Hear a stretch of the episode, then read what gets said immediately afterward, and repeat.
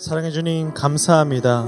오늘도 이 새벽을 깨우게 하시고 이 말씀의 자리로 불러주신 주님의 은혜에 감사합니다. 오늘도 하나님의 말씀을 듣습니다. 하나님 그 말씀을 듣고 순종하며 하나님이 주시는 무한한 축복을 누리는 우리 모든 새로운 교회 성도님들과 한국교회의 모든 그리스도인들 될 수 있도록 인도하여 주시옵소서. 살아계신 예수 그리스도의 이름으로 기도드립니다. 아멘. 네, 오늘 이 새벽 예배의 자리에 오신 모든 성도님들을 환영합니다. 오늘 우리 함께 나눌 말씀은 예레미야 3장 11절부터 13절의 말씀입니다.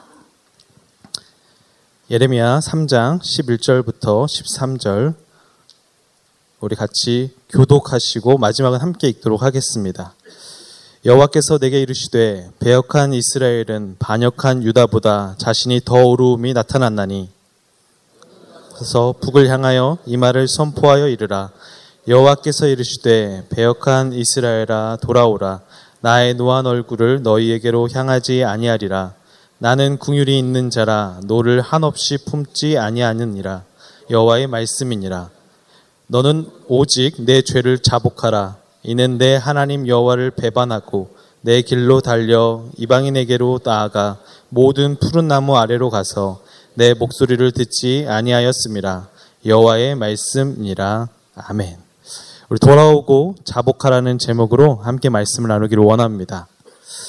어, 지금의 이 시대를 바라보면 이 예레미야의 시대가 오히려 더 낫지 않은가라는 생각이 들 때가 있습니다. 수많은 뉴스들이 들려오고 또 그 소리를 듣고 있노라면 귀를 막고 싶은 참혹함이 들 때가 많습니다. 수많은 뉴스들을 들어볼 때마다 이 시대가 오히려 성경이 말하는 시대보다 더 악한 것은 아닌가. 이 폐역한 시대 또한 에레미야 시대에도 지금 이 시대에도 주님께서 우리가 어떻게 살아가기를 원하실까 이렇게 생각할 때가 많은 것 같습니다. 오늘도 우리가 에레미야 말씀을 들을 때에 지금도 여전히 말씀하시고 여전히 우리에게 부르짖으시는 그 주님의 음성에 귀를 기울이고 진리의 말씀을 듣고 순종함으로 그 놀라운 축복을 누리는 나아가 누리며 나아가는 우리 모든 새로운 교회 성도님들 되기를 소망합니다. 오늘 우리가 나누는 예레미야 3장의 말씀은 우리가 6절에서 확인했듯이 요시야 왕 시대에 받은 말씀임을 우리가 알 수 있습니다. 특별하게는 유다를 이미 하나님의 심판을 받아 망해버린 북이스라엘과 비교하며 말하고 있습니다. 사실 예레미야 선지자가 활동하던 시대는 이미 북이스라엘이 아수르에 의해 심판당한 지 100여 년이 지난 시점입니다. 그럼에도 불구하고 주님께서는 남유다와 북이스라엘을 비교하며 말씀하고 있다는 것입니다. 그렇다면 남유다는 아직 망하지 않았습니다. 그렇다면 이 남유다가 북이스라엘보다 의로워서 지금 내버려 두고 있는 것인가? 성경은 그렇지 않다고 우리에게 말하고 있습니다. 우리 11절 말씀인데요. 한번 읽어보도록 하겠습니다. 읽겠습니다. 여호와께서 내게 이르시되 배역한 이스라엘은 반역한 유다보다 자신이 더 의로움이 나타났나니. 지금 선지자가 유다와 이스라엘을 비교하며 말하고 있습니다. 근데 그 비교 가운데 알 수 있는 것이 오히려 이스라엘이 유다보다 더 의롭다라고 말하고 있는 것입니다. 사실 표면적으로만 볼 때 이미 망해버린 북이스라엘이 남유다보다 나아 보이지 않습니다. 그런데 지금 선지자는 그렇게 말하고 있는 것이죠. 왜 이렇게 말하고 있는 것인가? 이 남유다는 사실 북이스라엘의 심판을 바라보면서 더 근신하고 회개할 수 있는 기회가 있었습니다. 그럼에도 불구하고 그들이 회개하지 않고 있었기 때문에 더 의롭지 못하다고, 더 악하다고 지금 선지자의 입술을 통하여 하나님께서 말씀하고 있는 것입니다. 사랑하는 성도 여러분, 똥 묻은 개가 겨 묻은 게 나무란다라는 속담이 있죠.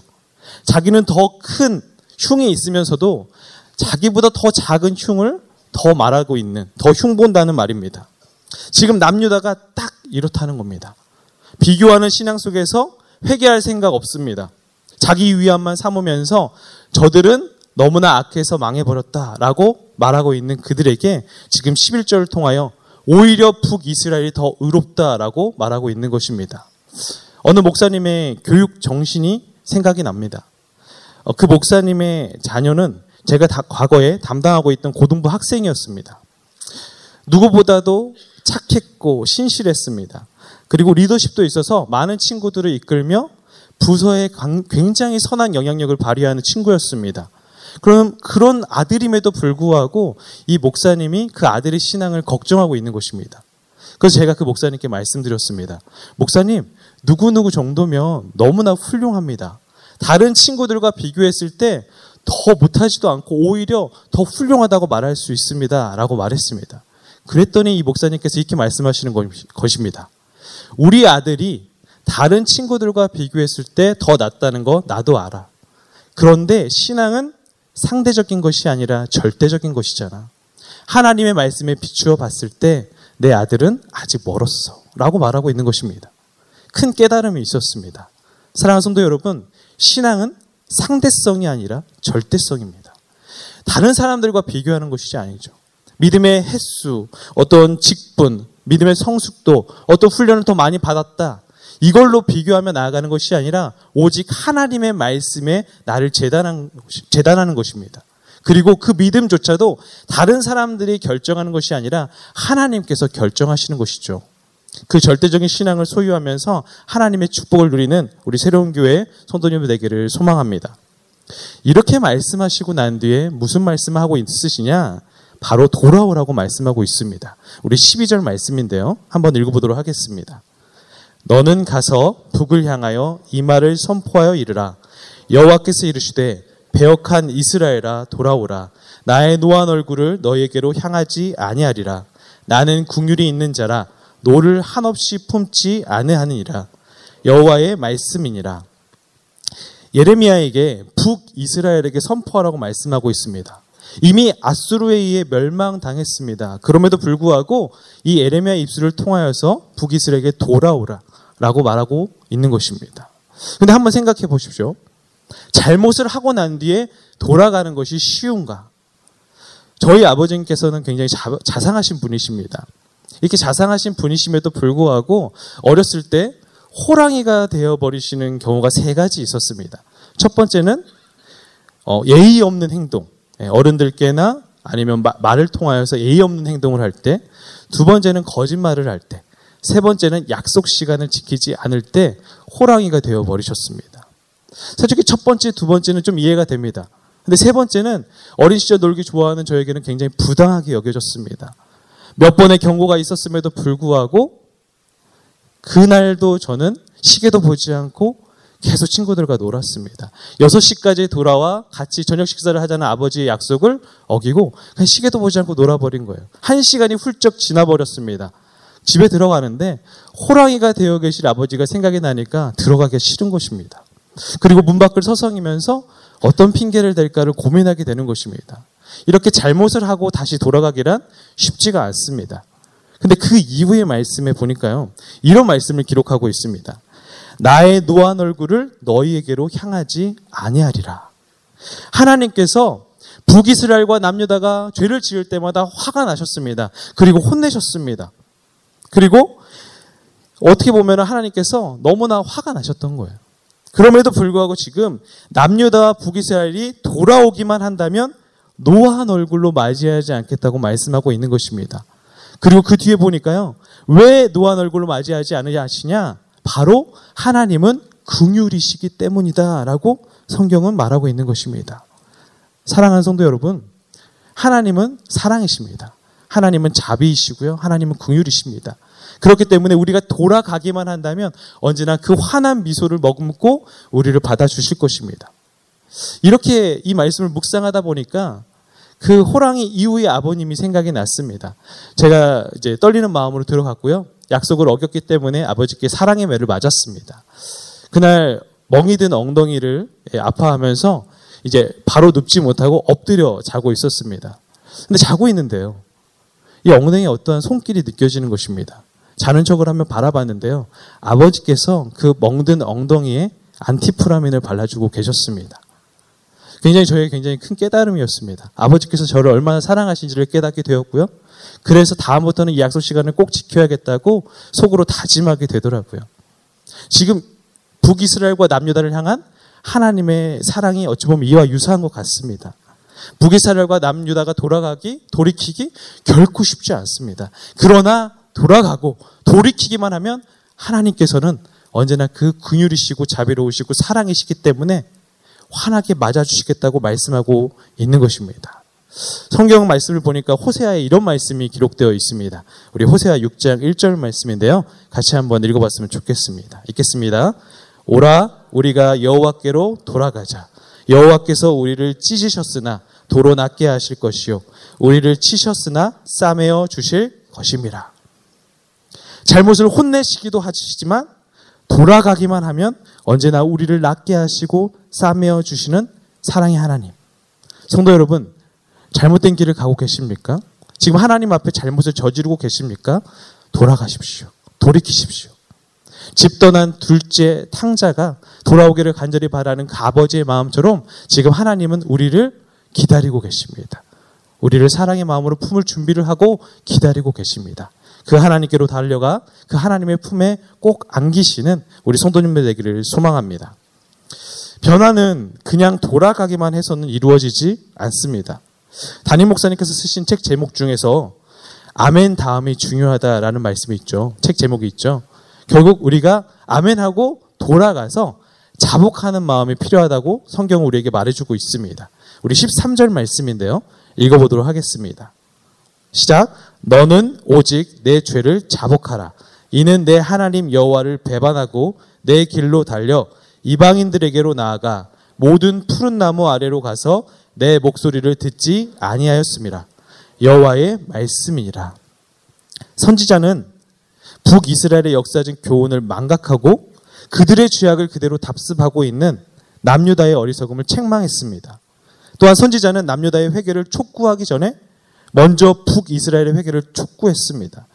이것은 북이스라엘에 관한 것임과 동시에 사실 에레미야는 남유다 선지자이기 때문에 남유다에게 말하고 있는 것입니다.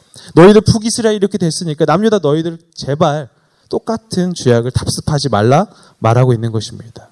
그리고 이 주어지는 메시지 가운데 철저하게 자복하라라고 말하고 있습니다. 이 자복한다는 말이 낱낱이 자신의 죄악을 자백하며 회개하는 것을 말하고 있는 것입니다. 지금 이스라엘의 실패는 요시아의 종교 개혁에도 불구하고 여전히 우상과 여호와 하나님을 섬기는 여호와 하나 우상과 여호와 하나님을 섬기는 배반의 행위를 한 것입니다. 하나님의 백성이라 자처했던 그들이 이방 신들을 따라간 영적 간음죄를 자백해야 한다고 말하고 있는 것이죠. 또한 그들은 왕이신 여호와 하나님을 향해 달려간 것이 아니라 이방 신들에게로 달려가 푸른 나무 아래에서 이방 신들을 위한 재단들을 세웠고 여호와의 말씀을 듣지 않았다고 말하고 있습니다. 실패하고 죄악을 일삼는 그들에게 돌아와서 철저한 자백의 회개가 있어야 된다고 말하고 있는 것이죠. 그렇게 하면 하나님께서는 노함을 푸시고 한량 없는 그 사랑과 자비하심으로 품어 주실 것이라고 약속하고 있는 것입니다. 우리에게도 지금 이 회개의 자리가 필요합니다. 여호와 하나님을 우리의 주인이고 아버지라 고백했지만 여전히 우리 마음에 나의 우상을 두었던 마음들을 회개해야 됩니다. 자백해야 합니다. 우리 중심의 보좌에 하나님의 모든 것을 치워버려야 합니다. 여호와 하나님께서는 끝이 없는 그 사랑하심으로 우리를 치유하고 회복시켜 주실 것입니다. 그러나 단 자백과 그 고백의 회개가 있어야 된다고 우리에게 말해주고 있는 것이죠. 오늘 이 시간 우리 성도님들 우리의 마음속에 혹시 우리 보좌에 하나님 외에 나를 혹시 놓고 있지는 않은가? 이것을 생각하면서 회개의 시간이 되기를 소망합니다. 말씀을 마치겠습니다. 오늘 하나님께서는요, 선지자를 통하여 말씀하십니다. 무려 이 11절부터 13절 짧은 세 개 구절에서 네 번에 걸쳐서 말하고 있는 것이 있는데요. 11절에 보니까 여호와께서 내게 이르시되 12절에 보니 여호와께서 이르시되 여호와의 말씀이니라. 13절에 보니 여호와의 말씀이니라. 이 짧은 세 개의 구절을 통하여서 도대체 무엇을 말씀하고 싶으신 것일까요? 제발 돌아오라. 제발 자복하라. 이 말을 하고 계신 것입니다. 오늘 바람을 피면서 행음하는 신부 이스라엘에게 잘못을 하고도 잘못을 깨닫지 못하고 있는 이스라엘에게 지금 말씀하고 있는 것이죠. 오늘 우리에게도 동일하게 말씀하고 있는 것입니다. 돌아오라고 자복하라고. 지금 우리들의 모습 속에 북이스라엘의 음란함이 남유다의 폐역함과 배반함이 있다는 것입니다. 그렇기에 돌아오라고 자복하라고 말씀하고 있습니다. 왜입니까? 우리를 너무나도 사랑하시기 때문입니다. 자신의, 자신의 독생자를 죽이시기까지 사랑하신 그 사랑으로 애타게 부르짖고 계신 것입니다. 오늘 이 노한 얼굴을 향하지 않으시고 사랑으로 우리를 싸매어 주시며 품어 주실 주님께 다시 한번 달려가십시다. 성도 여러분, 우선 이방신들에게 달려가지 마시고 여호와 하나님께로 달려가는 오늘이 되기를 소망합니다. 그리고 자복하고 회개하십시오. 주님이 주시는 진짜 평안과 축복을 누리십시오. 그리고 오늘도 품어주시는 그 주님의 날개 그늘 아래서 사랑의 포근함으로 승리를 선포하는 우리 새로운 교회 모든 성도님들 되기를 주님의 이름으로 축복드립니다. 기도하겠습니다. 오늘도 우리를 싸매어 주시고 낫게 해주시는 사랑의 주님이어서 너무나 감사를 드립니다. 사랑의 주님, 오늘 내 안에 하나님 외에 남의 하나님 외에 그 다른 것들을 보좌에 올려놓았다면 다시 한번 회개하고 자복하게 하시고 주님만을 모시고 주님을 우리의 왕으로 섬기는 우리가 될 수 있도록 인도하여 주시옵소서. 사실 예수 그리스도의 이름으로 기도드립니다.